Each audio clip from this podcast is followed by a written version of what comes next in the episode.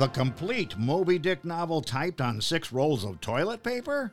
The most interesting man alive has the story. I'm Richard. And I'm Gary, and these are our incredible stories.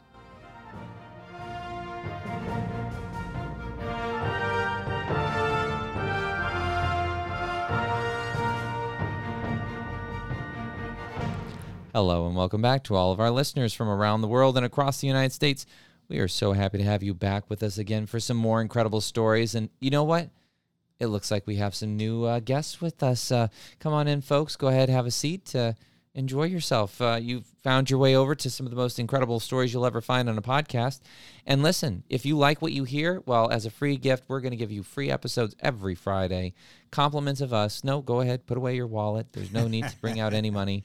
It's it's I guarantee you it's completely free. We just hope that you enjoy it. And if you do like what you hear, go ahead and subscribe to our podcast. And if you think you know somebody who also might enjoy what you are listening to now, well, don't be stingy. Go ahead and share the good news and uh, send them our way. That being said, uh, we are back with uh, a familiar guest that we had last week. Yes, indeedy, Gary. Uh, Edward Meyer is with us again.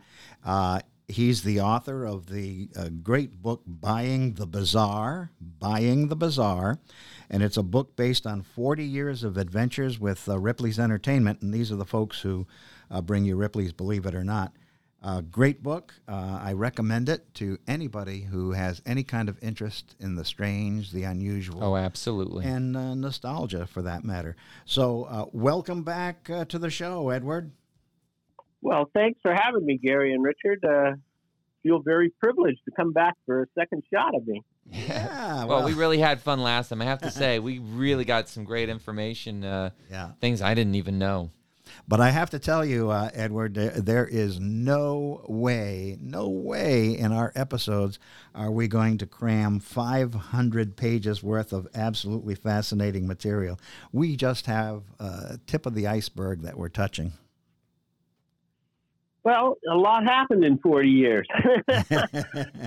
so I, I, started writing the book, you know, virtually the day I retired. I, would had it in my brain for quite a while, formulating it, and knew that it was something I wanted to do. And, and it was really a big part of my retiring a little earlier than people expected me to, because I wanted to make sure I got it all down on paper before I couldn't, you know, mm-hmm. before the memory went or the hands went or the whatever. But, uh, I had a lot of fun writing it. It, it was roughly a year uh, in the works, and um, you know, people seem to enjoy it. So happy to always talk about it to anybody that wants to hear about it. Yeah, I certainly did enjoy it, uh, Edward. Um, let's go ahead uh, to, uh, to uh, let's uh, turn the clock back to 1980 now, and um, you actually became the new Robert Ripley. You were adding massive amounts of artifacts to the Ripley collection. And in 33 years, you are able to add 25,000 new exhibits. And apparently, from what we uh, learned last week, um, most of Robert L. Ripley's original collection had been dispersed through private auction. So your collection probably was the collection. Well, I'm I'm not sure I would say most. That that might be a bit of an exaggeration, but the Ripley collection was, you know, publicly auctioned. Anybody could have gone in to the auction house and bought a shrunken head, or for that matter, a Picasso painting. Ripley was a big collector of Picasso. Uh, it was all there for anybody who wanted to spend some money. And there was just one guy, John Arthur, who bought enough that he could create the first Ripley's, believe it or not, permanent museum in St. Augustine, Florida. But he bought about 5,000 items. And so the museum in St. Augustine maybe had half of that when it first opened. He had a second show that, you know, I, I, I don't want to call it a traveling show because it was, you know, didn't travel very far, but it was in trailers and, and went around the Northeast, Boston, New York City, Washington, D.C. Uh, and then, you know, stuff that was in a warehouse that could be changed out once in a while. So, you know, roughly $5,000, uh, sorry, 5,000 items is what is the basis of the Ripley's Believe It or Not collection that people will see today in Ripley's Museum. Well, 5,000 items uh, is really only enough for two or three museums. And in 1984, uh, Alec Rigby, who we talked about a bit last week, sold the company to another Canadian entrepreneur, Jim Pattison of Vancouver, Canada. And Jimmy, one of the first things he said to us as a company was that he wanted to really grow the museum business because uh, he saw that that you know he thought that that's how this company could grow. You know, he wasn't going to get rid of publishing, he wasn't going to get rid of television, but he thought that museums was where the real money was. And he looked us in the face and he said he wanted to build two new Ripley museums a year. And we just, you know, jaws hit the ground and went, oh my God, this guy's, you know, where's this coming from? Uh, sir, uh, it's impossible. You know, it's a finite collection. We've got 5,000 items and almost every one of them's already on display. Uh, how are we going to build any new ones? Never mind two new ones a year. And he pointed at me and said, Well, why don't you buy some more stuff? And, and stuff becomes one of my favorite words in my career because it's hard to explain what the Ripley collection is. It literally is a little bit of everything. So stuff seems to work. So I really had no formal training. Um, you know, I had a general interest, uh, fairly well educated, and suddenly I have the job to be the modern, modern Ripley, uh, modern Marco Polo, ex Robert Ripley, uh, and I've got to buy museum exhibits.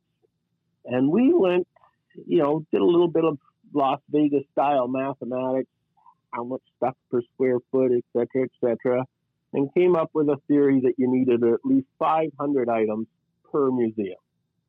So if we're going to build two museums a year, Edward's got to buy 1,000 items a year.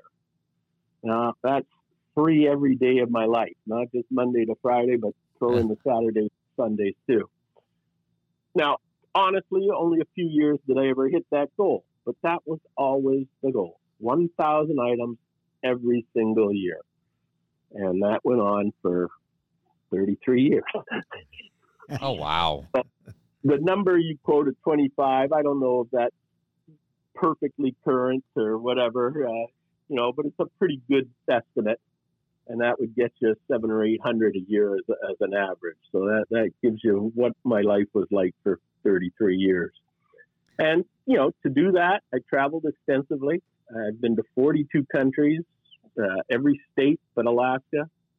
Um, you know, every province in Canada, uh, on the move constantly. Probably didn't put in as much travel as Robert Ripley himself, but all over the place, looking at high and low, auction houses, magazines, television shows, antique stores, anywhere and everywhere to find Ripley's, believe it or not, items.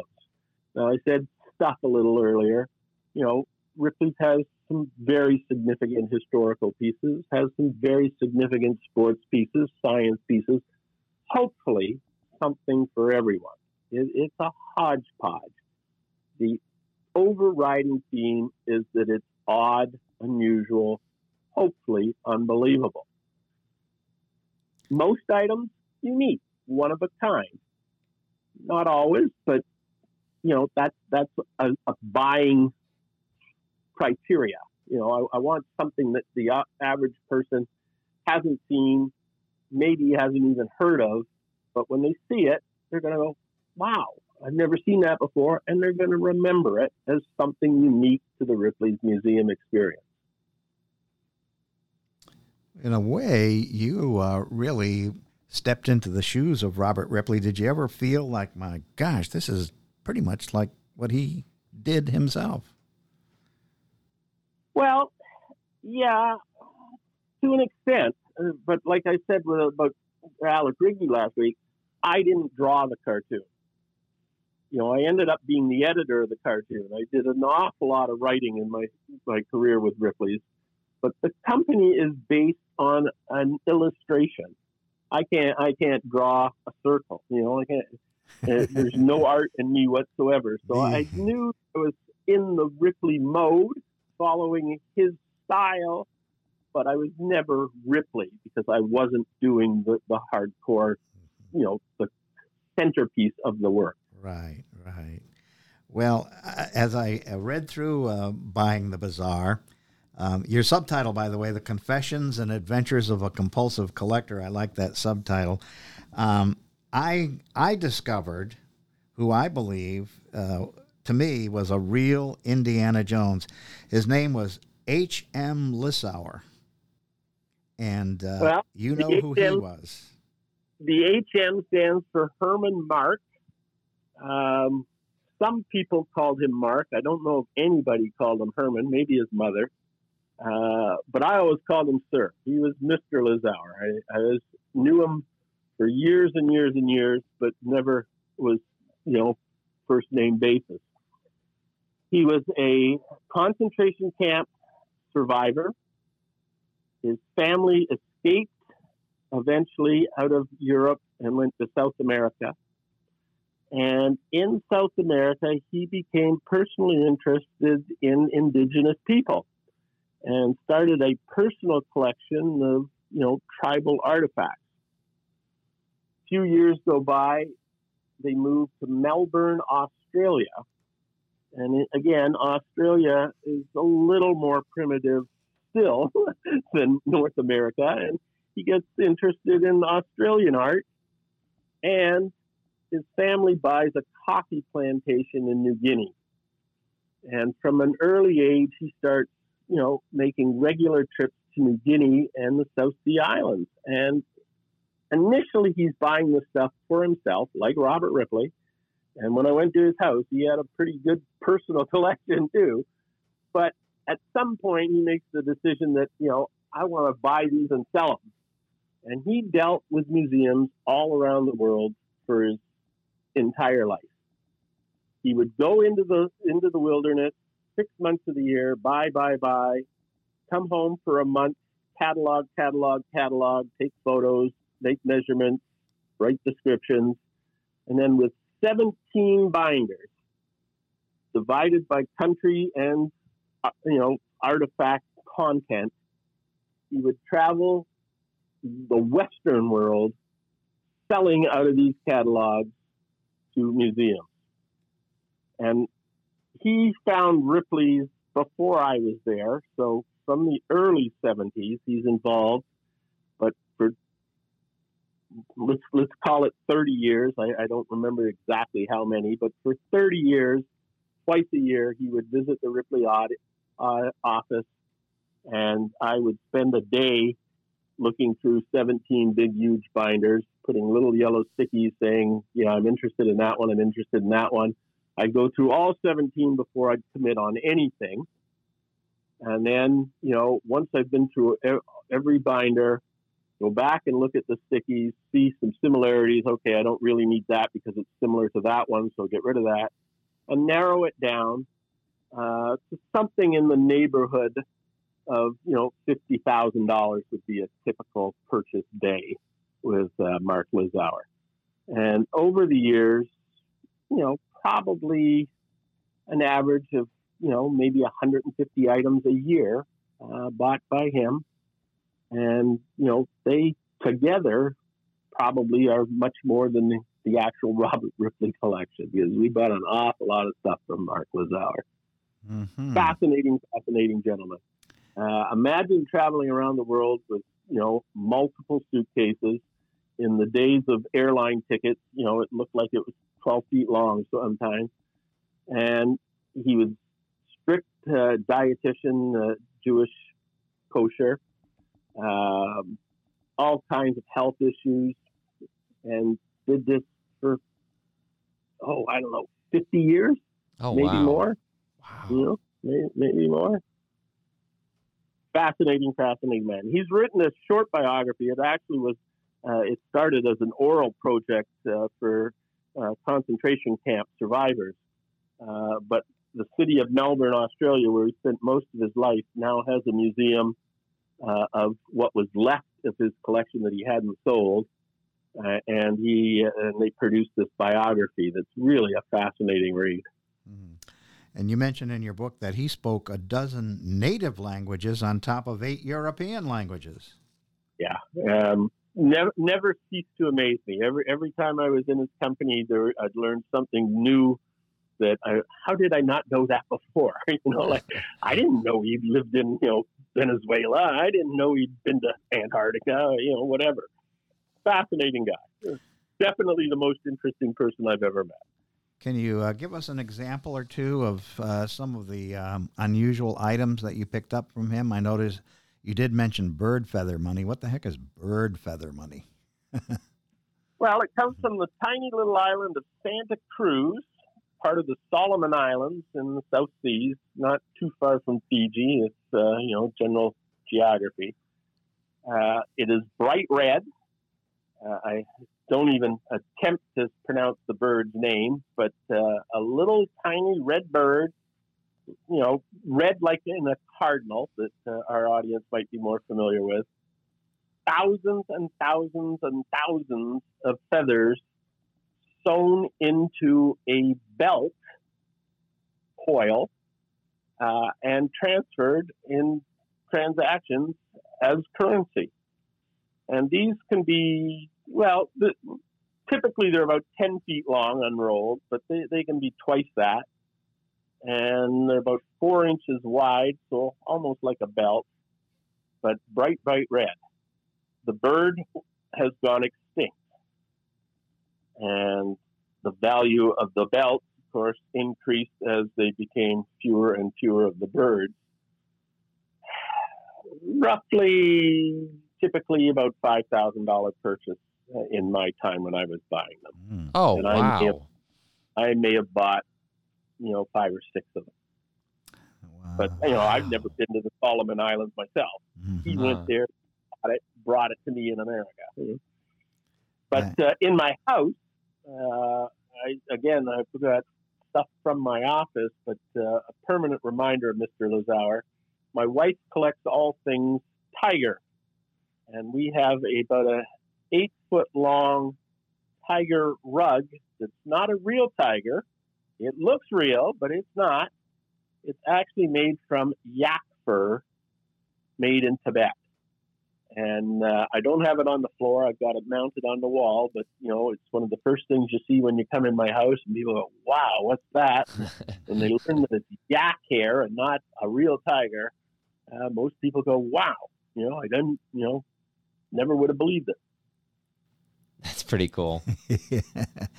uh, you know, um, after I uh, read your book, Edward, uh, I went on eBay and I put in um, Martin Lissauer's name. And sure enough, I came across two items for sale that were actual documents signed by him. One, uh, a 1936 receipt of items. And then I forget what the uh, the other document was, but um, I think it was from 1949. But I wanted the one you know prior to uh, World War II. Could this be the same Lissauer, or do you think uh, his father had the same name, or do you think this is the same I'm going to say most likely his father at that period because he's uh, he's only eight years old in the concentration camps in the mid 40s. Oh, okay, so this is the H.M. Lissauer that would be his father.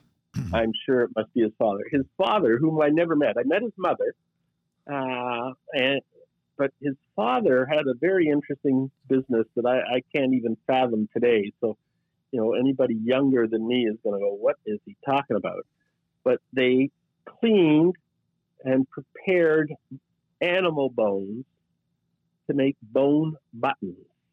Mm. Wow. That's interesting. hmm Yeah, uh, it, it's kind of fascinating, and you know, not not jewelry per se. I imagine they did some, but buttons, Mm-hmm. fancy buttons for ladies' clothing, uh, made out of animal bones, and that that's how the family got into traveling. Uh, the father was going around collecting bones. Mm. Wow. hmm Yeah, think about that one. Yeah. But- I was I was gonna say before you put the dates on it, uh, you know, I don't well, I probably do have a couple personal uh, invoices from Lissauer myself, but Ripley's has hundreds of them because we archived every one of them. So we had a, you know, running running record of everything we ever bought from the man. Mm-hmm. Mm-hmm. And he had the world's worst handwriting. you know, like, if you weren't in the meeting looking at the photos, making the decision what you were buying, a week later you wouldn't have known what it was. What is that? well, the signature on this uh, document that I uh, picked up uh, is readable. You can tell that that's the name, so it must have been Dad. I, I, imagine it is. Yeah, that's that's just amazing. Uh, an amazing gentleman and somebody uh, who it's been your honor and privilege to have known and worked with for so many years. Uh, if I may, again, I never met the father, but uh, the the mother literally sacrificed herself and her two children so that the father could escape the Nazis. It was him they were actually after, and he he got out of uh, Amsterdam where they were living at the time and uh, the mother and the children got sent to the concentration camp. Oh wow! Mm. And he uh, he spent some of the time in the war in England, uh, but went to South America. And when they were liberated, uh, they got on the boat and they hooked up with him. You know, five years later in South America. Mm-hmm. What an incredible! Again, fascinating, fascinating man. Yeah, yeah that's, really. That's an incredible story in and of itself. Yeah, it is. Yeah.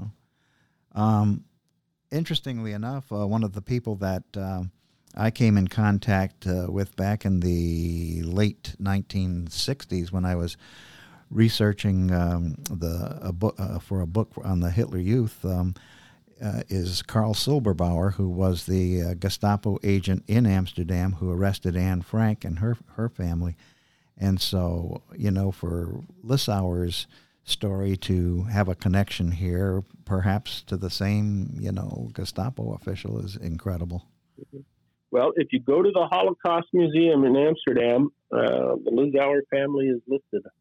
Mm. It was mm. a very, very moving experience for my wife and I uh, to read his name on the wall. Yeah. Oh, I could see how it would be. Sure, because you have such a personal connection, such a wonderful uh, connection. Yeah.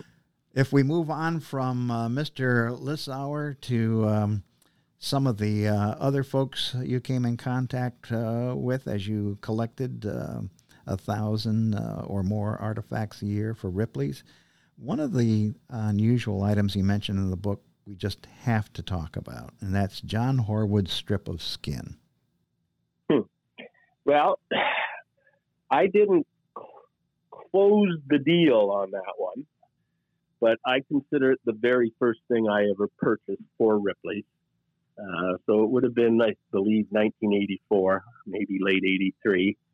But it was the skin itself is a very small piece of skin, but the story was a small story in the Toronto Star newspaper that one of my associates, his name was Norm Deska, saw in the paper and said, you know, this would be a really cool item for Ripley. End of conversation. Uh, I then made it, you know, my my goal for however many days it took to find, you know, the author of the story, then you know, get a connection to the person that owned the skin, and then eventually to buy the skin. And John Horwood, it's an English story from the early 1800s uh, was a young man, teenager, I, I seem to believe, recall, and he threw a rock at a girl that jilted him and hit her in the head and killed her. John Horwood uh, was sentenced to death uh, for the crime, and the doctor who did, uh, you know, I don't know if it's an autopsy, but you know, the preparations of the dead, the mortician, uh, signed off that he had done the inspection, blah, blah, blah, blah, on the piece of John's skin. And it's about three inches long, maybe an inch and a half wide. And, you know, in total, maybe it's got like 10 words on it. But, you know, it's got to be the most unusual bookmark in the world. yeah, right?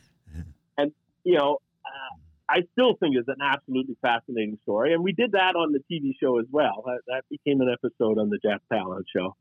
Uh, but you know, it, it's near and dear to my heart because it was the very first thing that I, I could take credit for adding to the Ripley collection. Oh, wow. That's certainly a, a milestone. For most Oh, yeah. of it is most of its career. I, I can't say where it is today, but uh, it was on display in Australia for many, many years. hmm hmm What an unusual find. Yeah. Now, oh yeah, Gary, and again, ah, I mean that doesn't fit anybody's, You know, maybe it belongs in a medical museum, I guess, Uh, but you know, it, it's not something you're going to see anywhere else. But no. Ripley. Yeah, of No. course, of course. you'd expect to see it in the Ripley's Believe It or Not Museum. Yeah. That is exactly the type of thing you'd expect to see. Yeah. Uh, the stuff that you would uh, want to see in a museum of Ripley's.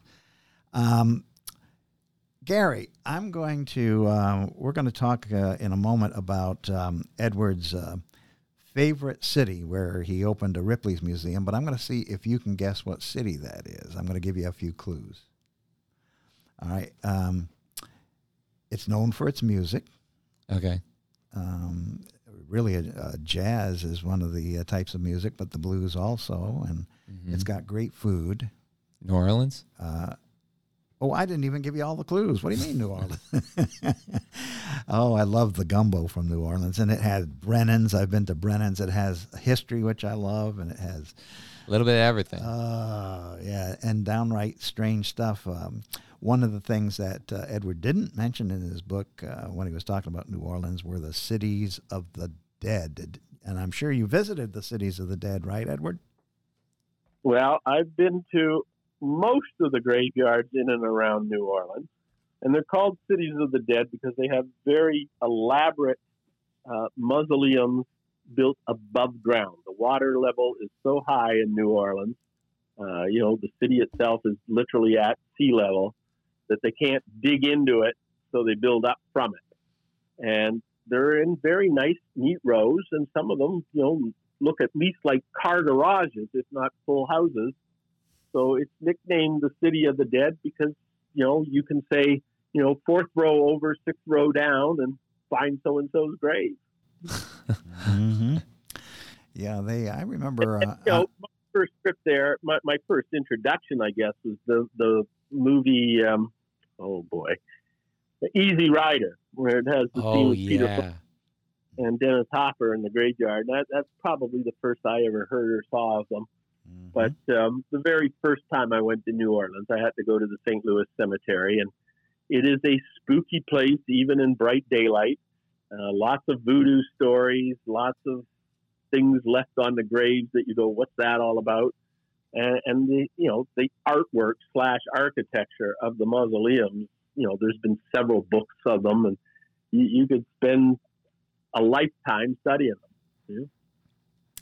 The uh, tour guide that I had uh, mentioned that they seal these uh, these uh, what are they mausoleums or tombs or whatever. Yeah. They seal them up. They seal them up for one year and a day, and then uh, they poke an iron rod through to open them and uh, let some of the really lethal gases escape. And they, when they open them, um, the bodies have been self cremated. There you go. Believe it or not. Believe it or not. And so, my question to you, Edward, is: Do you still rate New Orleans as one of your most favorite places in the world? Well, definitely my favorite place in America. Uh, you know, miles ahead of anywhere else. San Francisco probably being second, but um, in the world, yeah, it, it would rank pretty high. It, it's certainly a place I could go back to time and time again. I don't need to spend more than a couple days, uh, but I would never get tired of New Orleans. And, and food and music are, are the big appeals for me. Um, world's best antique shop, uh, Bill Rau's shop on Royal Street. Uh, I've done a lot of shopping there. If anybody wants a vampire killing kit, Bill's the guy that'll find you one.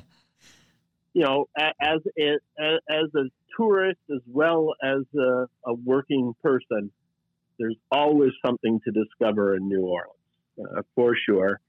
And you know, food and music, huge, huge parts of my other life.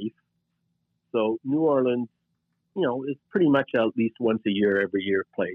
Yeah, I hear you. I hear you, and it, it's uh, unique and unusual, and um, it's kind of bizarre in a way too. But, the only place you'd ever find a, a, president of the United States playing saxophone in a jazz club. That's right. That's very true. That's very true. That's right. Um, in addition to um, wonderful places, uh, there were some incredible um, tasks being performed at Ripley's while you were there, and I know you uh, had quite a bit to do with uh, the publishing arm. We've got a number of your books you were involved with spread out uh, here in front of us as we're talking. Um, and I, I had to ask uh, myself, because uh, you mentioned in your book uh, that the cartoonist had to come up with 30 unbelievable stories a week. How in the world can you come up with 30 different research stories a week? Well, at, at times, uh, the most recent Ripley's cartoonist named John Graziano, and he started with the company in 205. And probably within the first couple years, he started doing almost all the work himself. But prior to John, there was a research staff that would find it, and then the artist would draw it, and then Edward, the editor, would fuss about it and you know say it was too long or wasn't big enough, and you know, get everybody mad at me before it finally got printed.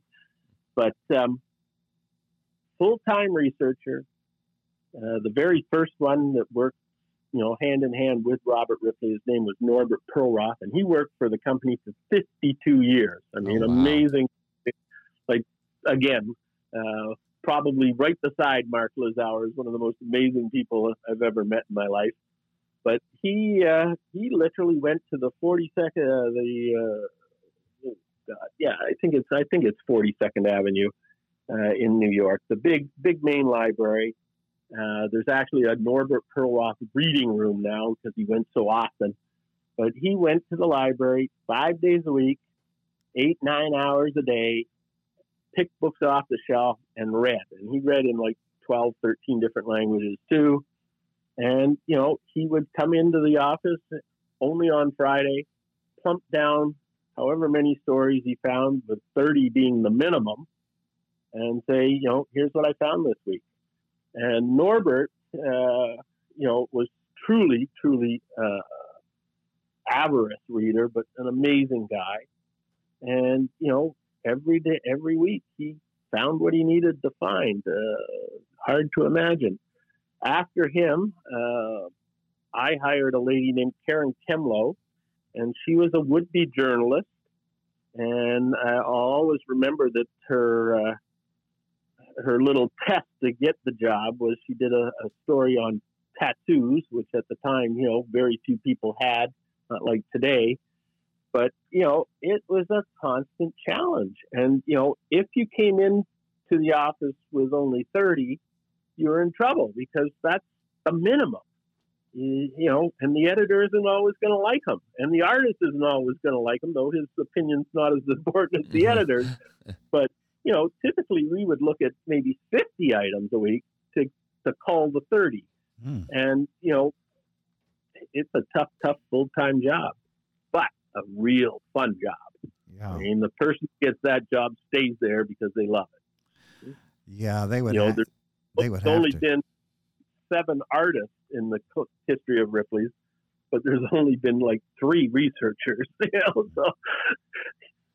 Mm-mm-mm. Yeah, uh, and uh, churning something out uh, like that, uh, like they did the old uh, time serials back in the 1930s, uh, one a week. Um, it was fun working on them, but you know it was not easy either. Um, coming up with um, meeting deadlines and Oh, yeah. Producing the goods. We would, we would meet every Friday afternoon at you know the same time, and there's no ands ifs or what's about it. You you have to come in there with the goods every Friday, mm-hmm. and you know I, I doubt anybody ever worked nine to five at Ripley's, no matter what their job was. It's a full time gig. Mm-hmm. Oh yeah, I believe that. And like you say, uh, people were spending uh, 40, 50 years and uh, enjoying Well, I don't think you enjoy every moment of it, Edward, but uh, probably God. uh, No, definitely not every moment. not every moment, but uh, quite a few of them. I, and, I just mean, you know, that uh, late night television was, was always a source for Ripley people. I mean, somebody had to stay up till one o'clock in the morning and watch Johnny Carson every night. I mean, you know, you, uh, it, you know, it never, never was anywhere near a nine to five. I, I probably worked a seventy-hour week every year of my life. You know? and that's why you have so many incredible memories at this time. oh yeah. Yeah, that's great. Well, um, Edward, we've uh, still got uh, some more things we'd like to uh, run by you, all things uh, Ripley. So uh, if we could uh, get you to return for a third episode, then we could start off with your um, telling us about uh, the portrait of uh, Mona Lisa that was made from toast. Well, again, I'm always willing and happy to talk about Edward. you know, it's my favorite subject. Ripley's, Okay. well, well, isn't too far behind it, but um, Mona Lisa from Toast. Well, yeah, all right. you want me to? All right, we'll, we're going to save that one. And uh, so, Edward, uh, we're going to talk about all things Edward once again, right, Gary? Absolutely. We we're so excited. This is uh this has been a lot of fun. Ooh, you're not. All kidding. Well, hold on, folks. We still got more to come. But Oh, until yeah. next time, Oh, unfortunately, we got another episode coming up, Gary. I'm Richard. and I'm Gary, and this is a continuing incredible story. I hope they didn't burn that toast. That's how they make it.